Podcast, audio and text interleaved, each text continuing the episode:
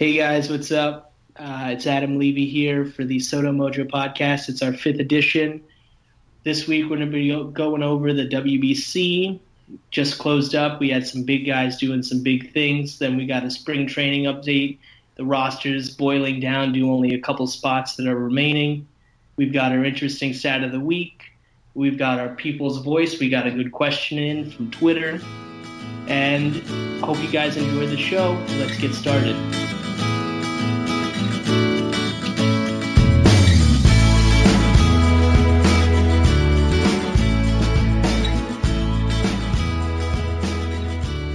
Welcome in again, guys. It's Adam Levy, editor of SoDo Mojo Podcast. I'm here with Colby Patnode, our minor league guru, and Alex Summerfield, our SoDo Mojo comedian. What's up, guys? What's going on? What's up? You got a funny joke for us, Alex? Start things I'm, off. I'm not a, I'm not like an off the top. You gotta, you gotta give me something, and then I can make some funny jokes. But Situational kind of. I'm a situational kind of comedian. All right. If I, if I was gonna call myself a comedian. Well, something something I'm sure will come up, so you'll Yes. have a chance. So we'll start in with our stat of the week. Uh, this I find to be something that you would only see at a Mariners trivia night at one of the Seattle area pubs. So last Friday, uh, a couple days ago, the Mariners finished their third and final split uh, split squad set, and they split the games uh, against the Royals and uh, who else was it? Do you guys know? Uh, I think Royals and Angels. there you go. The Royals and Angels. And so the Mariners, with their three split squad matchups, they finished the season uh, three and three. So the interesting stat of the week happens to be that in the last 11 years, the Mariners have only had a positive above 500 win record in two of those seasons. Do you guys know which they were? it's gotta be like the worst years of the Mariners. It just happened to be good in spring training or something like that. Uh, I would guess. Yeah, I'm kind of agreeing with Alex on this one. So it's got to be like 2010 and like 1999 or something like that. Uh, Uh, last 11 years. Yeah, if we had the data back until then, I would, I'm sure you'd be right, Colby. It was in 2008 when they were Oh. three, two, and one. That tie gave them the advantage, as well as in 2014, which was actually a good year for the Mariners, where they finished four, three, and one. Another tie helped them out. Now, to Alex's point, actually in 2007 when the Mariners had finished 14 games above 500, 88 and 74. They had a uh, split squad record of one and nine, which is their worst in 11 years. And So this is why spring training doesn't matter. exactly. So um, you know, I guess I'll get you guys' take after that. Uh, after that kind of uh, tidbit. So, what do you guys feel about the uh, split squad matchups? Do you think they're good? Do you think it's uh, a good method and they should keep continuing it? Because you know they only get about two, three, or sometimes one each each spring training. So, what are your guys' thoughts on that? Uh, I think it's uh, really tough, in particular during the the World Baseball Classics, to actually be able to field two competitive teams. Um, you know, I don't really care about split squad, honestly. Um, if it helps some of your younger guys get at bats that they wouldn't normally get, then I'm all for it. But in year in a year like this, when you already without you know Cruz, Cano, uh, you know uh, Felix, and all those guys, it's kind of tough to to uh, build two competitive teams. So the, uh, the the record of a split squad game really shouldn't mean that much to Mariner fans. I was thinking more along the lines of you just get young players more at bats. You're talking about Cano and Cruz, they're not going to be there. Well, that's just more opportunities for all these young guys to get at bats against big league pitching or somewhat big league pitching. It just gives guys more opportunities with these uh, split squad. Um, just you want to, you only have a certain amount of time in spring training, and you want to get as much uh, as much opp- or much chance as you can get. And yeah, man, that didn't work. Yeah, no, I mean it goes both ways. You know, uh, you know, competitive baseball is always important, but you know that uh, that minor league guy who's maybe in single A, the non-roster invitee who gets that opportunity. You know, it's a big a big chance for him. You know, even if he probably won't make the roster, you know, at least he gets to play with some of the big guys. Yeah, you know, and it's uh, I don't know, just uh, there was a few uh, games ago, Drew Smyly went down and he pitched in a uh, minor league game against the Padres, like Double A affiliate, and he got lit up. Um, and basically, a lot of that is is that you know these Double A guys have nothing to lose, so they're just up there hacking. You know, Smyly's working on some stuff, and uh, you know, and he just gets roughed up, and then you know you have this little ten percent part of the population who starts to panic. Um, but you know, yeah, it's it's great for the guys to come up from Double A. Um, you know, it's certainly there's been a few prospects that have kind of uh, caught my eye a little bit, uh, watching them play in the split squads and listening to them. So uh, yeah, you know, there's certainly benefits. Um, I just I don't see it as being. Uh, I don't I don't think it needs to change. I don't think uh, I think there were too many split squad games, but if you're only going to play three or four a year, that's that's fine. Mm-hmm. And you know, it's good that you mentioned um, Drew Smyly because obviously, you know, he pitched today and uh, didn't have a great line. I think he gave up four earned runs and about six or seven hits.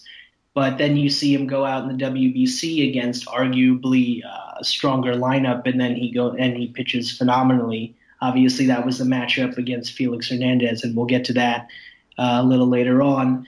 But you know, you see that performance from Smyly, but then you see other guys, you know Taylor Motter, Boog Powell, and others in spring training. So I guess you know we're we're winding down in spring training ball. So who's caught your eye in the past week, guys? Um, in terms of uh, guys who might actually make the big league team, uh, James Pazos is kind of an interesting guy. I didn't really like the deal, but you can watch him pitch and you understand why the Mariners would be interested. He's got really good stuff um, and it kind of looks like he's going to be the second lefty out of the bullpen. And uh, you know, it was also nice to uh, to hear Tony Zych got into the game today, and that's a guy who could be a really valuable asset. Uh, sounded like he struggled with his command a little bit, but uh, you know, he got through an inning without getting hurt, and that's something that uh, Mariners fans should be excited about. Yeah, with Pazos, uh, I, I had this in the article that I wrote the other day, but he was he struggled there, or he didn't do very well in his first outing, and then he hasn't given up a run in his last five or six outings, something like that. Uh, so yeah, I think he has a really good shot at making the the uh, coming out of the bullpen. And then for offensive guys, I was thinking more Haniger. He's just he's just tearing it up. I, he's gotten me more excited. I know Riley was really high on him, and yeah, he's he's hitting 400 in spring training right now. He's got me really excited. Yeah, when it comes to him at the plate, you know, speaking of his home runs and then also just the way he's uh, he's getting on base. I mean, he's got that pop off his bat, which uh, you know, to see that kind of power from him and and Nelly, you know, is is big deal. You know, it's one thing to hit a home run that barely goes over the wall, but there's another thing to to hit a home run that really just flies out of the park. And Haniger's surely done that a couple of times this spring, so he's got some good raw power to him. Yeah, uh, Haniger I think hit his tenth double of the day of the spring today. Um, he's going the other way. He's got like a nine game hitting streak. Um, you know, I try. I really liked Haniger, and then I decided that I was going to try really hard not to get too excited because I mean the guy's a 26 year old rookie, but uh, you know my excitement levels are really starting to creep back up, and uh, you know Haniger's a really important player, so I hope this can carry into the uh, the regular season. And I don't want to get. The, oh no, go ahead, Alex. I was just say just with the the Ben Gamel and Guillermo Heredia battle that's sort of been going on for the fourth outfielder during spring training. I think Heredia has kind of taken that over. He's had a lot better spring training than than Gamel has, and I think in Gamel's going to start the league or start the season in in AAA. Yeah, there's been uh, quite a lot of moves. You know, uh, we broke down the infield uh, last week was it or the week before, and then um, you know we had talked about um, O'Malley and Motter, and obviously, unfortunately, O'Malley goes down, and so you're not looking at uh, many many different options in the infield, especially with Vogelbach being sent down as well, and we'll touch on that because I know Colby, you were kind of a psychic on that a couple weeks back, noting that Vogelbach shouldn't be a roster lock. But you know, with the infield kind of looking like it's going to be fairly thin, at least to begin the season, uh, that option either to have uh, Gamel and Heredia in the outfield, or maybe, as you said, Alex, you know, to have just Heredia. It'll be interesting to see what happens in the next week. Yeah, it sounds so, like they want to go with a 13 man bullpen, so uh, we'll see what happens with that. Right. Well, yeah, we I uh, I can't wait to get into the bullpen breakdown. I don't know if you guys saw, but um, Divish actually Ryan Divish of the Seattle Times actually wrote a really interesting piece, kind of breaking it down. And it seems like you know there's already six spots that are locked in. So if they're gonna do the eight man pen or a 13 or realistically more than that, you know, uh, there's a bunch of guys still remaining uh, in the spring camp uh, that uh, have those options to fill those spots.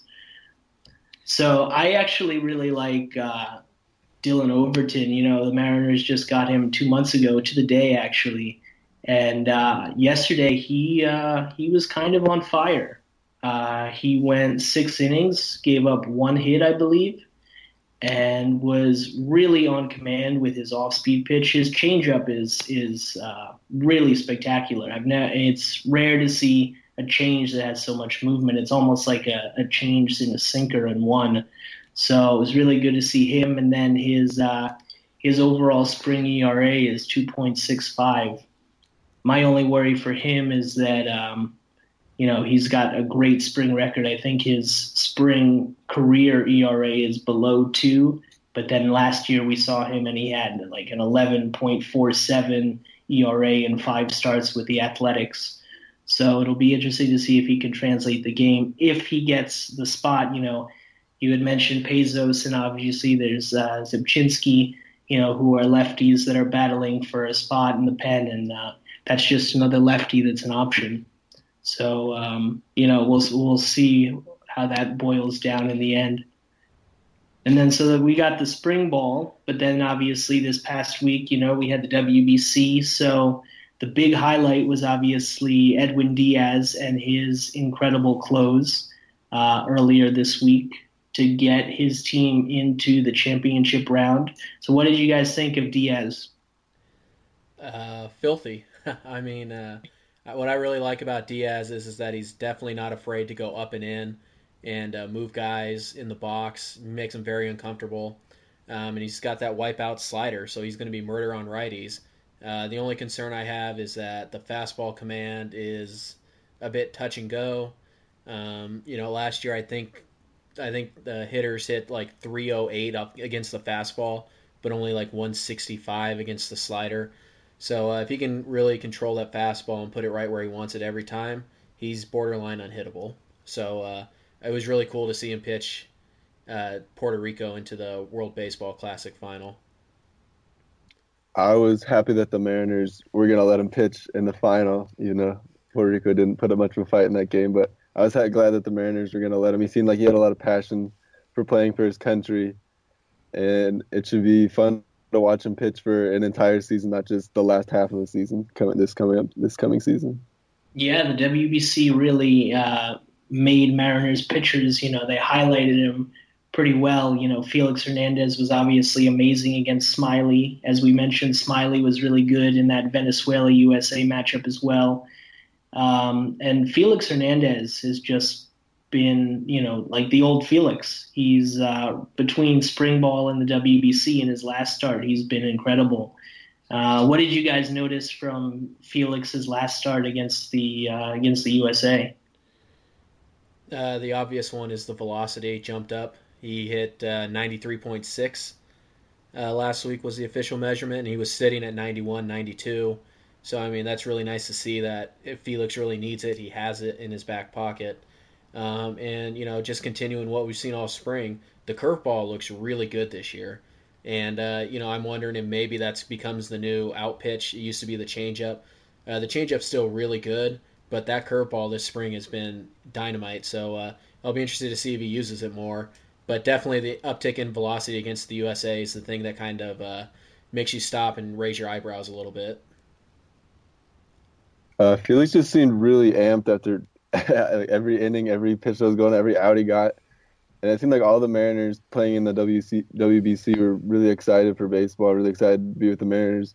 In Riley's article, he wrote that, or uh, Cruz said after one of the he hit a home run that, and someone asked him who's the be- who's the better team this, and Cruz goes the Mariners, and I think they're all just really excited, and they realize that this team has a good chance this year. Yeah, it'll be very exciting. Uh, for me, you know, Felix, it's it's about hitting the zone. You know, the past two years he's struggled with his walks, and you know, just quickly looking at his uh, spring stats, 72 of his 90 pitches have been strikes. I mean, that's absurd. Uh, and his strikeout to walk ratio is 10 to 1. You know, obviously this is spring training, but uh, those are really great to see. Plus a whip of point, uh, 0.82 and a batting average against of 205. So, you know, we're seeing Felix, you know, like you guys said, he looks really hyped up, and you know he's really being more aggressive, which is obviously what got Felix to be as good as he was in his prime years. So that's great to see. Yeah, and we uh, we also saw last night. I think it was Felix pitched against the Giants, and he was only sitting at about 89 miles an hour, and he was still extremely effective because he was aggressive with the fastball. He moved it up in the zone, he moved it down in the zone. So it's just nice to see that. Yeah, Felix can hit 93 if he really needs it but he can also pitch at 80, 88, 89 miles an hour, and his secondary stuff is still good enough that he can uh, he can handle a pretty good lineup. If we want to throw out some more spring training statistics, Dillon Overton hasn't walked anyone in 17 innings. yeah, and that's impressive more because you know he's still. Uh, it's always tough to come back from Tommy John surgery, which he had in 2013, I believe. Right. And um, you know, but for him, so he's not hitting uh, low 90s like he used to. He's still a high, he's right now just a high 80s fastballer, but with his off-speed pitches, he's able to really uh, command the plate, and he's uh, he's obviously got some great control. So good good point out, Alex. Yeah. So then we've got um, you know what what does this all tell us? I guess about uh, you know what to expect from 2017. I know that you know we've kind of had this running dialogue that spring training doesn't matter. WBC, you know, obviously this year was a little more amped up and exciting, but Felix is on this tear. I think in his last two starts combined, WBC and uh, and that one against the Giants, like Colby mentioned, he's pitched 11 innings and given up four hits and no walks.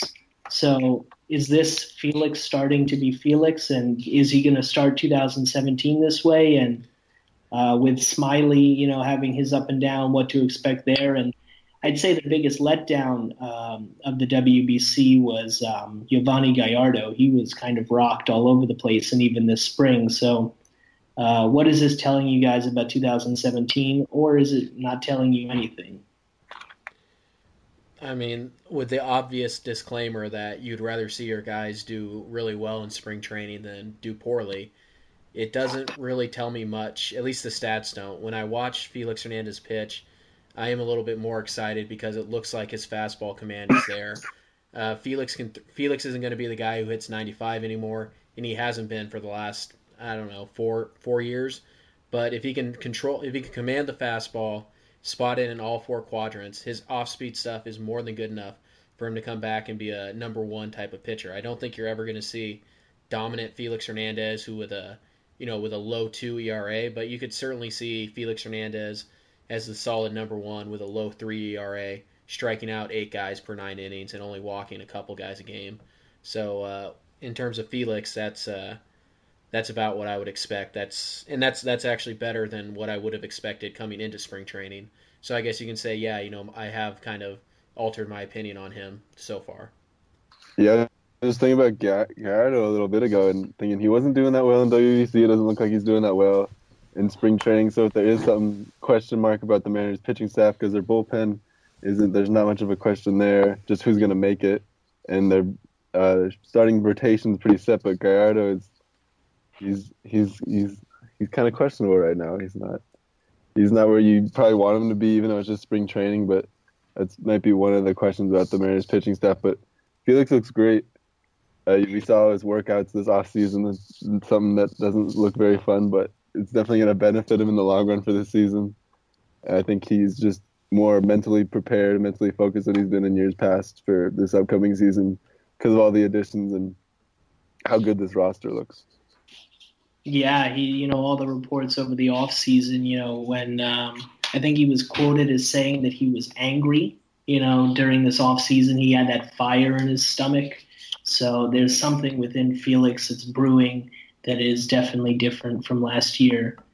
And then, you know, obviously when we're talking about preparation for 2017, you know, the big news of the week with these roster moves is that Vogelbach is now going to start the year in AAA, and Valencia is going to be alone at first.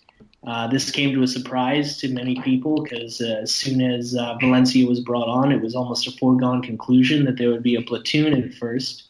Uh, Colby was a skeptic from the beginning, so Colby, I guess I'll let you lead it off. You know, you called it, so uh, do you feel vindicated, or why do you think this happened? Uh, I don't feel vindicated because I really like Daniel Vogelbach. Uh, like his, I like his upside, and I think he can hit, and I think he will hit at the big league level. Um, it's a little disappointing, but it's not at all surprising. Um, you know, it just when I look back at the uh, at the roster, the way it sat in early February, I think is when I wrote the article. Uh, it just really didn't make much sense for Jerry Dipoto to be claiming a athletic team when you have one of the most unathletic players in the league in your starting lineup. Now, I mean, he was only going to play first base, so you don't have to be super athletic. But uh, it just really didn't make sense to me to have two first basemen, um, especially when Valencia he crushes lefties and he's he's fine against righties. He's average against right-handed right-handed pitching. So uh, he's it's not like he's a terrible terrible right-handed hitter. Um, but you know, I just it didn't make sense to me to see the uh, to see two first basemen on the roster. I'm a little bit surprised that they might only carry, you know, 12 hitters, but uh, I'm not really that surprised that Vogelbach uh, got sent down. And besides that, he wasn't hitting as well as he needed to to make this team. And his defense, while it looked improved, it wasn't anything spectacular. So uh, I'm not surprised. I don't expect him to be down for all that long, but uh, yeah, you know, it's just just a little bit of a little bit of uh, knowledge on my end and a whole lot of luck. So uh, I would expect Vogelbach to be up though, probably before June. So I don't think this is a long term thing. I think we kind of have to congratulate Jerry Dipoto for not rushing up his somewhat prized position. Not really a prized position, but he made a big trade for him last last season. He didn't want to rush him. You know, they you kind of you that was kind of the lock. You thought it was going to be a platoon. He's not going to rush him like the the last regime would. I, as we saw Zunino get rushed, and then he just struggled up here, he wasn't ready, and he's had to go back down. He's always had his struggles, so I think the longer Vogelbach's down there, he's going to get more at bats, and he'll eventually be ready to come up, and he'll produce like we had. We saw uh, Zunino had his his good moments uh, last season. And just to put this out there, because immediately when I saw this, I was thinking, so Valencia is going to be at first and we know that O'Malley's out for now, and Motter's a utility guy. You know, there were reports that um, that Valencia would also play some time at third. So now that he's the lone guy at first, do you think that that kind of goes to Motter, or how do you think that's going to play out? No, I still I think that uh, essentially the nice thing about Valencia is is that he can play third base, and instead of giving Kyle Seager three days off, you can give Kyle Seager you know, 15 days off, and hopefully he stays fresher into September. Um, as for Motter, they played him at first base a few days ago. Um, so I still think that you'll see Valencia at third, maybe against a really tough left-handed uh, pitcher. You'll see Valencia at third, and then you'd see Motter at first. So I don't think this eliminates Valencia's playing time at third base. Um, it probably just increases Taylor Motter's playing time at first base. Or we could see moderate third in Valencia could just stay there. That's another option, I guess, or something like that. Right. With Dipoto, there's endless options. So you know, whatever he decides to do. Organizational organizational depth. Exactly. So moving on to our feature, we've got uh, we've broken down the outfield, the infield, and now we're going on to the and the rotation. So now we're going on to uh, the bullpen. So we've touched on it a little bit lately, uh, earlier, and um, so obviously you know, there's a lot of guys still on the active roster. Let me get it up here. We still got guys like Casey Fien, Dillon Overton, J- um, James Pazos, Rzepczynski, Scribner, Simmons, who's still recovering from injury, uh, Vincent, Whalen, Zych. But, um, you know, we've only got seven or eight spots. So how's it all going to boil down, guys? Uh, I think you got to take take uh, Casey Fien off of that uh, pile of maybes. He seems like he's a pretty sure yes. Um, you know, he got a uh, he got a major league deal this offseason from the Mariners, so I think you probably put him in. Um, Zych's not going to be ready. Um, he's probably about a month away. Uh, Whalen, I'm assuming they'll send down to get some uh, starts because they want to keep him stretched out. So uh, you know, I think that the way it's looking right now in the bullpen, you're going to have Diaz as the closer, and then you'll probably have Vincent, Rzepczynski, um, Fien, uh, Altavilla, That'll be your that'll be your main five, and then uh, you know Pazo, Pazos or Overton for the second lefty spot.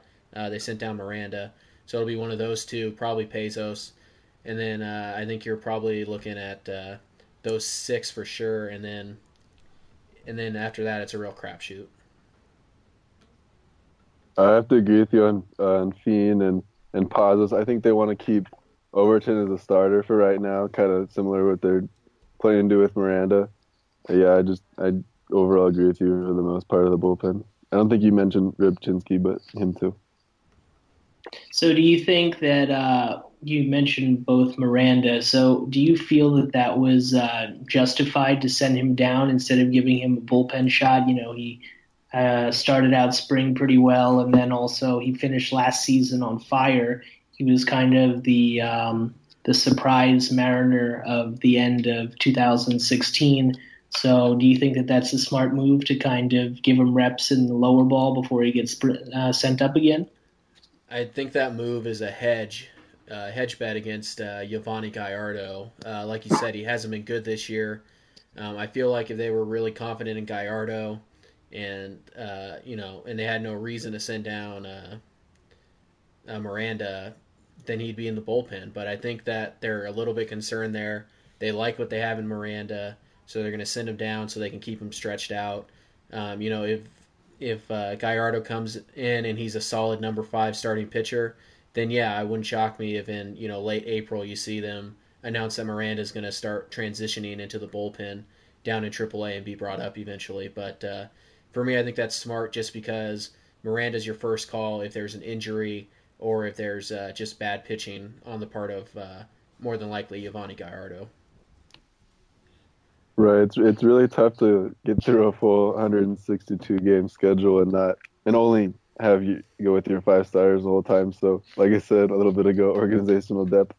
You've got Miranda if you need a if you need a start for the day, or if someone gets hurt, or like someone like you said, someone's not performing very well, and you also have Overton or uh, yeah, I think that's kind of the two that you'll have, uh, the two extra starters you'll have besides the five you're starting the season with. And continuing with that organizational depth, it seems like that strategic move that you were talking about, Colby, with um, with Miranda and AAA. It looks like they're doing the same with Heston because uh, they sent him down to AAA as well, and he's a potential uh, fifth starter. Um, you know, the other moves that uh, Dipoto has made is that he reassigned Kobe Martin, Cody Martin and then also Jean Machi, who the Mariners just uh, picked up, and Nick Hagadone as well. So those are four more guys who aren't going to be on the opening day roster as well. So do you guys feel that those are those are the smart moves? Uh, yeah, I don't think any of those guys really had a shot to make the big league bullpen. So uh, it's not really that surprising. I think those are all definitely bullpen guys. Um, they'll go down to AAA and uh, they'll pitch out of the bullpen there. I know that they're really intrigued by Hagadone. They think that his velocity is going to come back, and if it does, that's a nice little lefty piece that you have. But uh, you know, that's I think it's always smart to have as many relief pitchers as you can possibly find, uh, and cram as many into your organization as you can, because like Jerry Dipoto says, that's that's a wolf pack. The bullpen is a wolf pack mentality. You know, the strength of the pack is the wolf. Whatever you know the saying. So uh, it's always good for me uh, to have as, as much depth as you can in AAA. Yeah, we're certainly going to see all those guys up at the major league level some point this year. There's always injuries or something's going on, or and we'll, we'll Jerry Dipoto might make another move like he did at the Yeah. end of last spring training and getting Vincent. So it, that's always a possibility with Dipoto and his never-ending trades, which I like. But And if you've seen The Hangover, you uh, you know the wolf pack. Right. So Oh boy. according to uh, to Divish, he says that six spots are locked up. So he has six of the uh, potential seven or eight spots right now going to Edwin Diaz, Rzepczynski, Altavilla, Nick Vincent, Evan, Evan Scribner, and Casey Fien. Uh, you know, Colby, you both had mentioned uh, Fien, so you guys got that one right. So that obviously leaves a couple spots. Before we go on to the lefties, uh, which is definitely what it boils down to, how do you guys feel about those six as a selection? Uh, I think that there's a lot of power arms there. Um, you know, anytime I'm assuming that Diaz will be the closer. I mean, that's pretty obvious assumption, but uh, Altavilla is probably going to be the setup guy. Those are both guys who can hit 100. They both have really nasty off-speed stuff. So I mean, it's if I mean the only reason you wouldn't trust them is because they're young, but uh, they handled themselves well last year. Uh, you know, Vincent. There was an article on Fangraphs a few months ago. Vincent has one of the hardest fastballs to hit in Major League Baseball. I think it was second behind uh, behind Chapman. Aroldis Chapman. Yeah. yeah, which is crazy because Vincent only throws 89 miles an hour, but uh, you know you know what you're going to get from him. From him, uh, it felt like he was overused last year. And they admitted as much, so uh, you know you dial him back down, and then to me the real wild card here is Evan Scribner. Um, you know, he didn't give up a run last year. Obviously, that's not going to be the case, but he's looked really good ever since he's joined the Mariners organization. He's got that big curveball, and uh, you know he doesn't walk anybody. So I I'm fine with the bullpen. Uh, I think there's some good upside there. There's some really power arms there, and there's also some guys who uh, who can get things done with some deception. So I think it's a good blend of uh, of arm talent and uh, a veteran uh, know-how. yeah, Vincent always seemed to come in at the worst times last year. Like, who is this guy? He's terrible. But yeah, and then I saw the article. I was like, oh, wait, he's pretty good. Uh, but yeah, I think all those righties are going to be. Uh, I yeah, I like them. Um, yeah, like you said, power arms. I the whole. It seems like they have a lot of guys that are throwing near 100 or over 100. And uh, yeah, we talk, and then lefties, yeah, Pazos and Rzepczynski. Pazos is also a power arm. It just, I really like their bullpen. They, I like, I like the guys that throw really fast. Yeah, it'll be interesting to see. I mean, if you could uh, substitute, you know, Scribner and Altavilla at the end before Diaz, you know, and they're really on point, you know, that's a lot of heat with a lot of skill. So it'll be interesting. So what the article also breaks down, and it mentions some guy that we really haven't touched on, and he's kind of gone way under the radar since the Mariners picked him up, is Dean Kiekhefer. Uh, from the uh, they picked him up from the um, the Cardinals, I believe.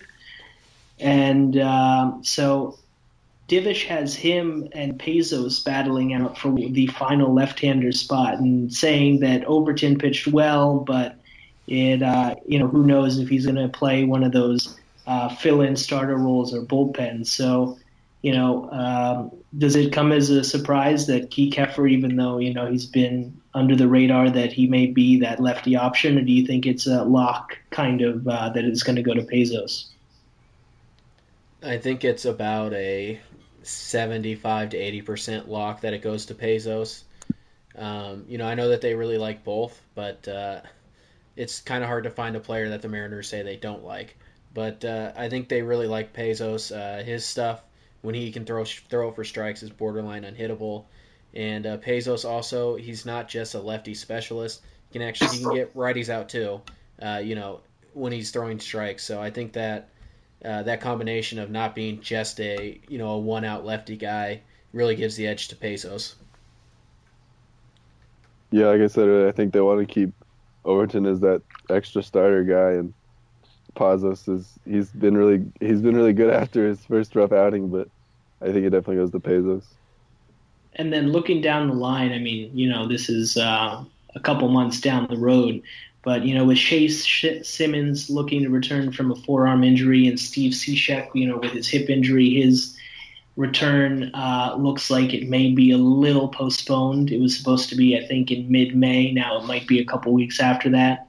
But those are obviously two right-handers. Uh, how do you think once they're both uh, ready and healthy, how do you think that will affect the righties in the pen? Uh, well, first of all, I think uh, it's important to note that had he not gotten hurt, Shae Simmons would be in this bullpen. They really think highly of him. He's got amazing stuff. Um, you know, you talk to some of the people in the Braves organization, they called him like a mini Craig Kimbrel. So uh, he's got really good stuff. Um, and with Cishek, you know, as much as people gave him grief last year for like six blown saves, he's actually pretty solid. So uh, when those guys come back, it's only going to improve your bullpen. Uh, Simmons has the stuff to be a closer, to be an eighth inning guy, and you know, and Cishek has done that in the past, and he's been pretty good at it. Uh, who it would affect the most? It's tough to know. Probably just looking at it, probably Casey Fien would be one of the first guys to go. But uh, you know, if Altavilla struggles, or even if Edwin Diaz struggles, these are both guys who can be sent down. They have options left. Um, you know that you could trade Nick Vincent. There's a lot of options that you can't uh, you can't say that anything is impossible with Jerry Dipoto. But uh, yeah, when Simmons and Cishek come back, they're going to be in the bullpen. Uh, they really think highly of them. And don't forget about Tony Zych either, who is another hard throwing righty who's probably going to make it back. And uh, we don't know when, but uh, what we do know is that bullpens are really fickle.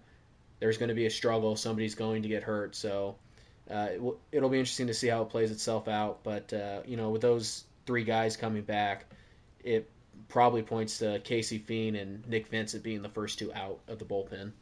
You mentioned uh, four words that Mariners fans definitely don't want to hear. Alex, I want to get your take on the four words of if Edwin Diaz struggles. Obviously, last year he was so lights out. Um, so is that is that something that Mariner fans should think about? You know, him possibly having uh, uh, off year, you know, kind of that freshman 15. I guess it would be a sophomore 15, sophomore, but freshman in his, yeah, whatever it is. I'm, I'm way out anymore. Uh, but uh, do you think that he's um, he's going to struggle, you know, in his first full year of um, of MLB ball? I mean, you don't you don't want to think about that, but he's you're right. He's young. That's certainly a possibility if he does struggle. They've got a lot of bullpen arms a lot of guys that throw hard that are can easily take or not maybe not easily, but they can take his his role at the back of the bullpen, or you can plug Cishek back in there once he gets healthy again. Even though he blew a couple saves, but all closers blow saves. Uh, it's not something you want to think about with Diaz. It's certainly a possibility. Hope it doesn't happen. I, I don't think it'll happen. He seems really, he just seems so amped for the season and ready to go after the World Baseball Classic that I don't think it'll be a problem. But sophomore slump is always something people talk about. Edwin Diaz struggling is like life insurance. You don't want to think about it, but you definitely need to at least have a plan, and I think the Mariners do.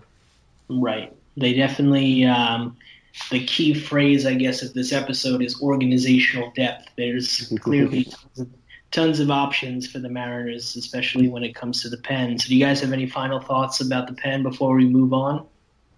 It's beautiful. It, uh, yeah, yeah, don't be surprised if Jerry Dipoto adds to it here in the next couple days. I mean, that's kind of what he does. But as it sits right now, uh, you know, it's probably the uh, it's probably the biggest question mark on the team. But that doesn't mean that it's bad. It's just because bullpens are bullpens.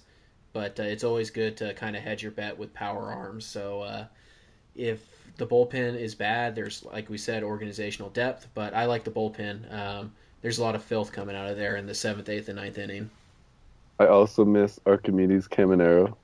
But oh, you too. Yeah. Um, but yeah, their bullpens it's really really has a lot of depth, organizational depth. So they could they could certainly shorten the game if a starter could just get them into the sixth inning, or just to the sixth inning. The game could be over just with this nice bullpen. I just can't wait to see. Uh, he's in the KBO now, right? Archimedes. Yeah. Yeah, something like that. Yeah, I think uh, that'll be great to hear the uh, those um, Korean announcers when he makes a speech. You know, they they always have some epic calls. That's I. I don't Archimedes. Caminero is the best that. name in Yeah. Mariners history. I miss We uh, will send a thank you note to his parents. So before we go into our People's Voice segment, which is questions from you, the fans, uh, we'd be remiss not to go over our um, Mariners' favorite player bracket, bracket which just uh, is going to end within the next 15 hours. So by the time this goes up, it may be uh, it may be winding down. So get your votes in. But uh, right now, it's looking like uh, the kid Ken Griffey Jr. is going to pull off the win uh, against Dave Niehaus and his wonderful voice and calls. Uh, he's up 68% to 32% with 100 votes and 15 hours left. So, do you guys feel that the fans made a, a wise choice selecting Griffey Jr.? uh, it's hard to knock them for it. It's definitely not the choice I would make. Um, Who would you have chosen? Uh, me Figgins. personally, Chone Figgins. There's that joke. Um, Here we go. Oh, you know, for me personally, it's it's Edgar Martinez, but uh, you know, I wrote about that a little while ago when we did our all-time roster. He's my favorite player of all time, so I'm a little biased there. But uh, just in this matchup alone, I think Dave Niehaus is um, w- way more deserving than uh, than Ken Griffey Jr. But uh, it's hard to knock the choice. The guy is a Hall of Famer, and uh, in about a couple weeks, there'll be a statue of him out front of Safeco Field. So it's kind of hard to uh, to knock people's opinion on that. Yeah, you can't really go wrong with either one. Even with the final four, you couldn't have gone wrong with any of those guys. Yeah, all number one seeds making it. Um, you know, you obviously, and then you had a bunch of other great guys who made it to the Elite Eight, like Lou Piniella and Ichiro. But you know, when it comes down to those final four, it's uh, I think it, it seemed pretty destined for all that to happen. Were you guys surprised at all that uh, Willie Bloomquist made it to the Elite Eight? Yes and no. Um, yeah, Nick and I actually Nick actually asked me last on last week's podcast, um, you know what Seattle's obsession with Willie Bloomquist was, and I didn't really have a good answer. Um, I know that uh, I know that the fans love him, and you know I really like him too. But uh, was I shocked? No, but uh, it was a little uh, odd to see Willie Bloomquist as you know one of the eight most popular Mariners of all time. So uh, yeah, it was odd, I'd say. Well, he's from the state of Washington. I think he was just kind of he was kind of a fan favorite at the time when the Mariners weren't too great, and he just did everything, and he had a fun name, and he was pretty clutch every once in a while. I think. Well, Yeah, it's, just- it's fun a name as Archimedes Caminero, but not so much. Uh, I would say that uh, you know to Alex's point that he did everything you know in a lull time for the Mariners. Um, you know to he he hustled and you know for a local guy to hustle you know and he he was quick. So I think he's still uh, from 2000 to to now he's like third on the Mariners stolen base list. So you know that kind of hustle and speed and effort you know that um, that transcends upon onto the fans and you know they love it to see local products. So I think that um, that Alex is pretty spot on there. I don't know. I guess I just I I was pretty much certain that he was going to win the first round matchup. I think he was up. I think he was a 12 seed, and he was up against uh, Julio Cruz. Um, you know, I know a lot of Mariner fans who would be on Twitter probably wouldn't know much about Julio Cruz, but uh, I was kind of surprised when he beat Willie Bloom or uh, when he beat uh, Raul Ibanez. Uh, you know, Ibanez is one of those very underrated Seattle Mariners, but uh, you know the fans spoke. It's not the choice I would make, but you know the winner of the bracket isn't the choice I would make. So, what does it matter? right. Yeah, as uh, you know, as I mentioned in a couple of the posts for the results, you know, it was uh, it's all about what the fans said. You know, we could uh, talk about it all we want, but ultimately, the Twitter and Facebook sphere have uh, spoken, and um, as I said, it looks like uh, Ken Griffey Jr. is going to win uh, unless there's a miraculous comeback to um, to overcome a 68 to 32 deficit is uh, going to be pretty remarkable. So, and also for Griffey, it caps off, you know, at least from uh, SoDo Mojo's standpoint, you know, as we said, he was on the Mariners all time roster list, and now he's the Mariners' favorite, you know, and uh, he was uh, in the Hall of, he got elected into the Hall of Fame last year. So let's say he's having a pretty good year. It's an okay. Pretty good life, yeah.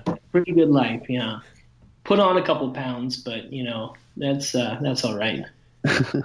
Yeah, you hit 615 home runs. You don't have to be thin.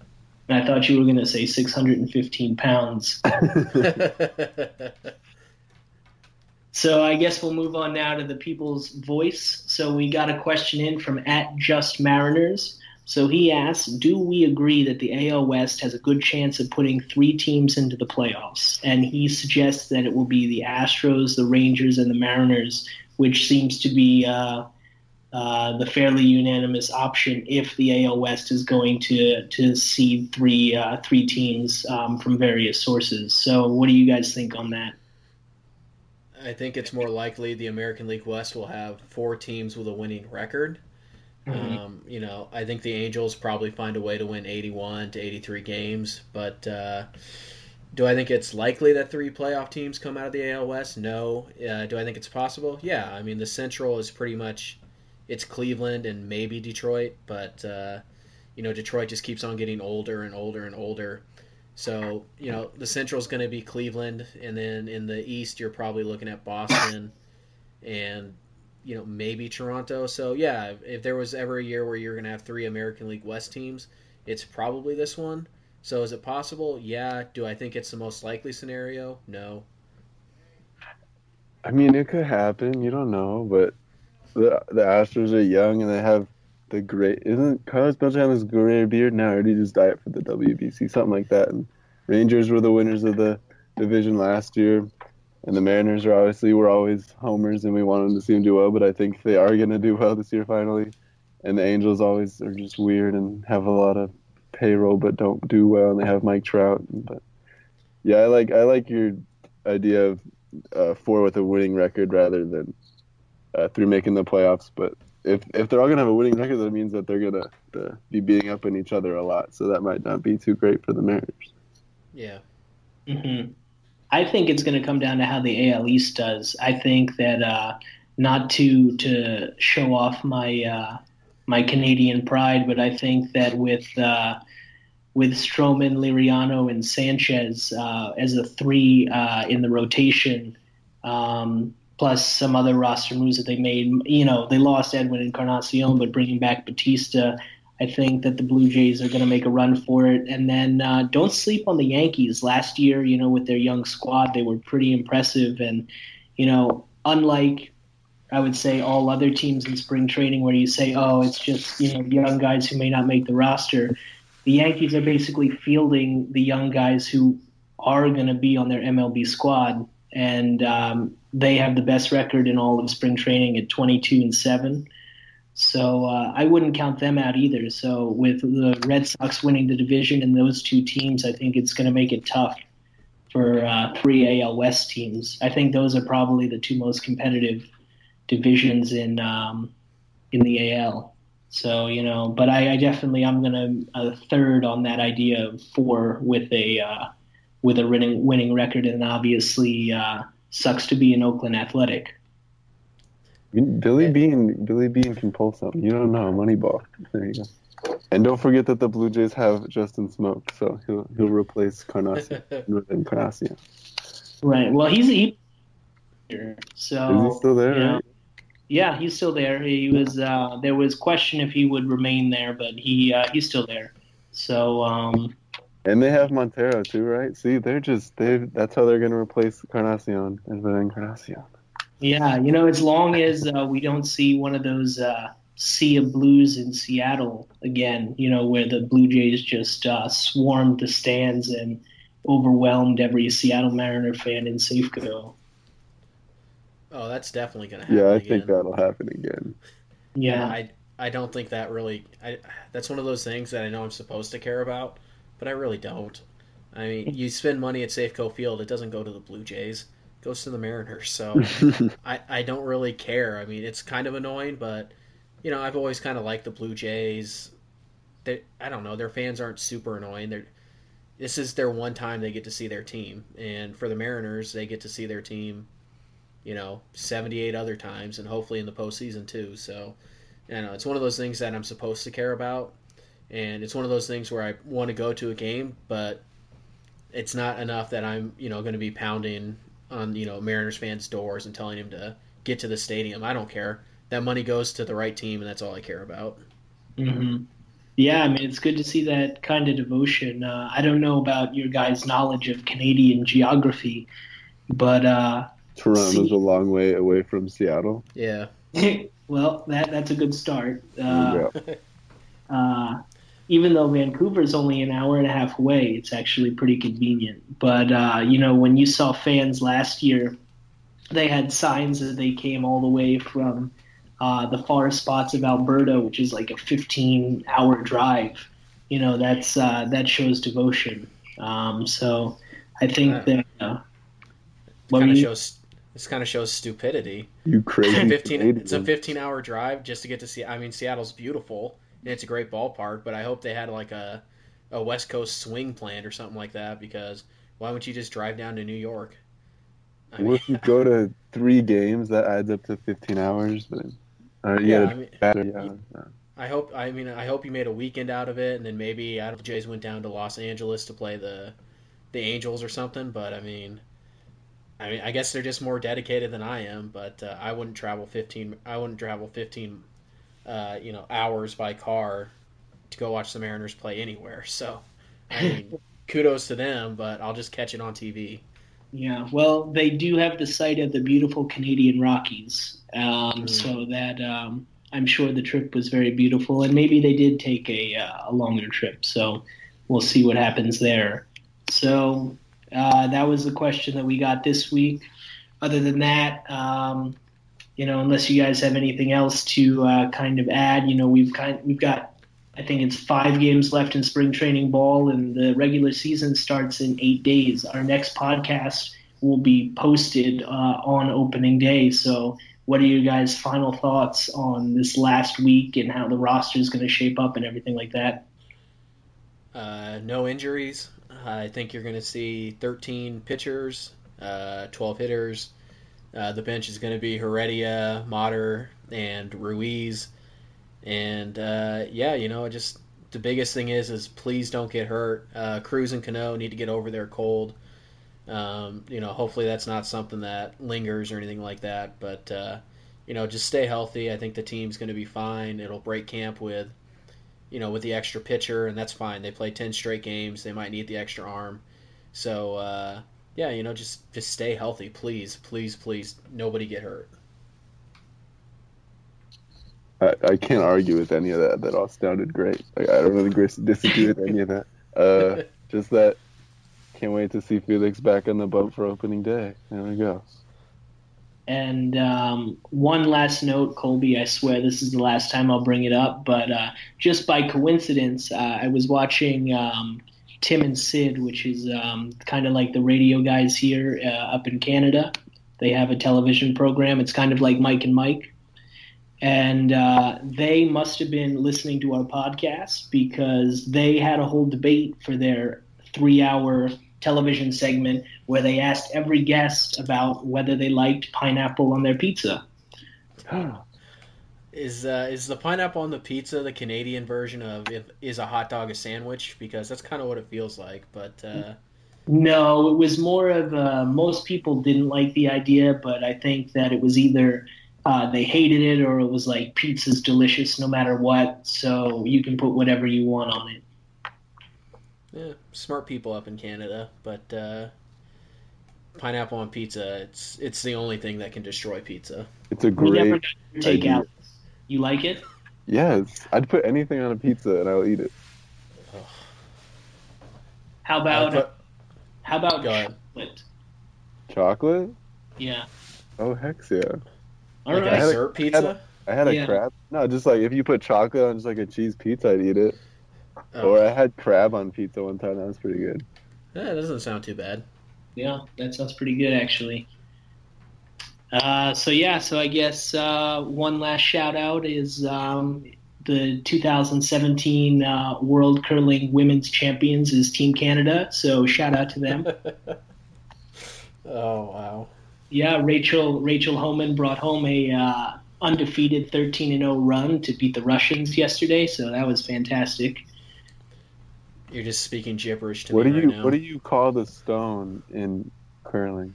Isn't it just called a stone? Yeah, spot on. It's called a stone. Nice, Oh, Yeah. good pull. Uh, yeah, but uh, yeah. So that's it, guys. Um, thanks for uh, thanks for Whoa, joining. whoa, hey, hold on. If we're shouting people out, can I shout somebody out Of real course. fast?